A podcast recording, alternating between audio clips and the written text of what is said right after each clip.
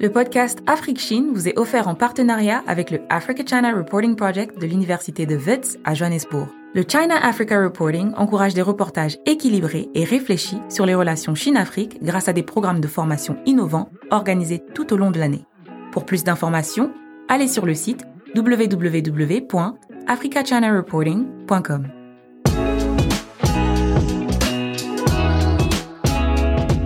Bonjour et bienvenue à ce nouveau numéro d'Afrique Chine, votre podcast dédié à l'actualité de la présence chinoise en Afrique. Et comme toujours, c'est Christian Géraud au micro pour vous entretenir durant les prochaines minutes.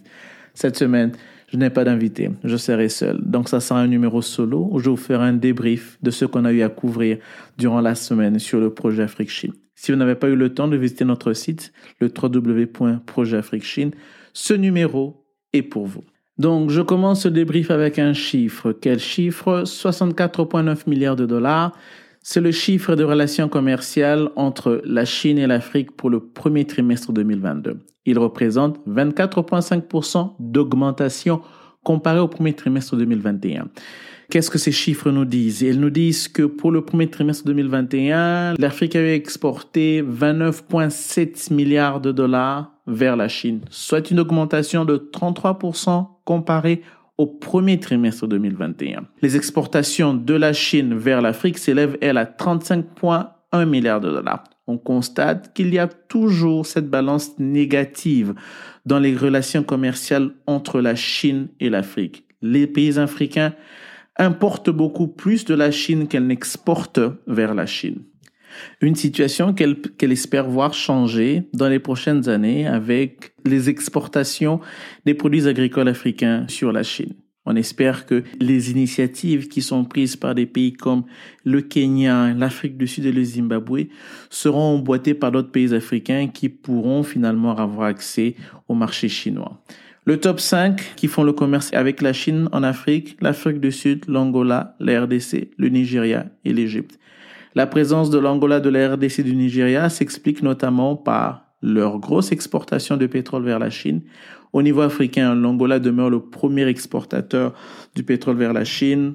Au niveau de la Chine, elle est le troisième ou le quatrième pays d'où est-ce que la Chine importe son pétrole. Quant à la RDC, ce sont les exportations de cobalt vers la Chine qui justifient les chiffres et sa présence dans le top 5 des pays commerçants avec la Chine.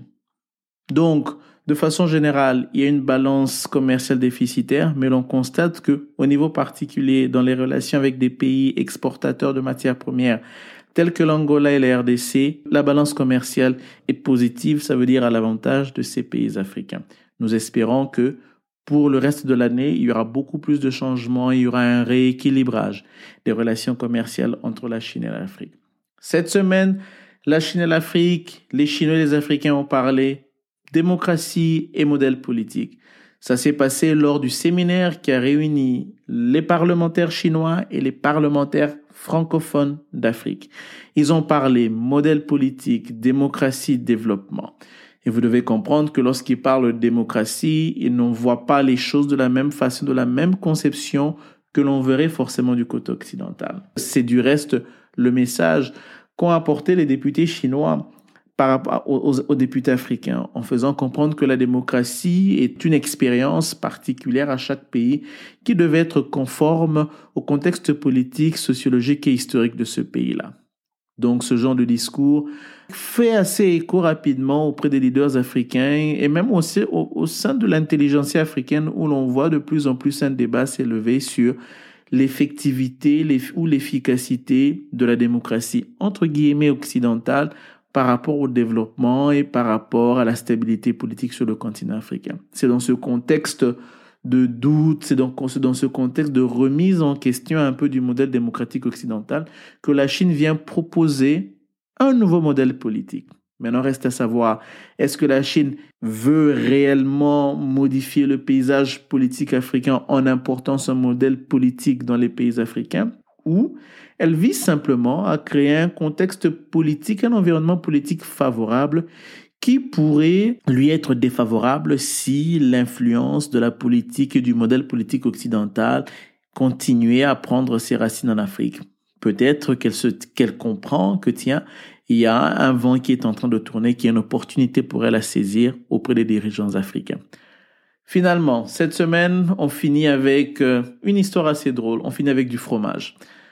Du fromage qui nous emmène en Égypte. Greenland, une compagnie agroalimentaire égyptienne, a fait une publicité sur un fromage. On aurait cru que c'est une publicité qui n'aurait pas posé de problème. Malheureusement, si, elle a posé un problème. Je vous donne le contexte. La publicité dépeint un responsable chinois qui rabroue deux ouvriers égyptiens qui prennent une longue pause en dégustant le fromage. Au premier abord, c'est une publicité qui ne devrait pas poser un problème. Malheureusement, les autorités égyptiennes et celles de la Chambre de commerce sino-égyptienne n'ont pas été très contents. Pour la simple et bonne raison que elle s'appuie sur un stéréotype qui veut que les travailleurs africains soient paresseux et qui expliquerait pourquoi les autorités les responsables chinois des entreprises chinoises seraient sévères avec les travailleurs africains. On connaît comment les relations entre employés locaux et responsables chinois sont assez sensibles en Afrique et qui conduisent souvent à des écarts qui tendent à nuire aux relations sino-africaines.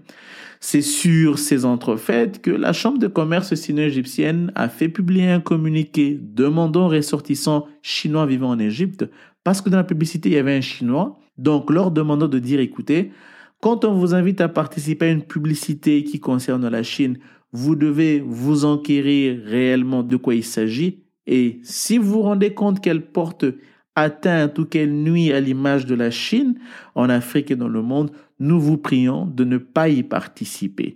Et si vous estimez aussi qu'elle va nuire à l'image des relations, non seulement de la Chine, mais de la Chine et du pays d'accueil, dans ce cas, si c'était l'Égypte, nous vous encourageons toujours de ne pas y participer.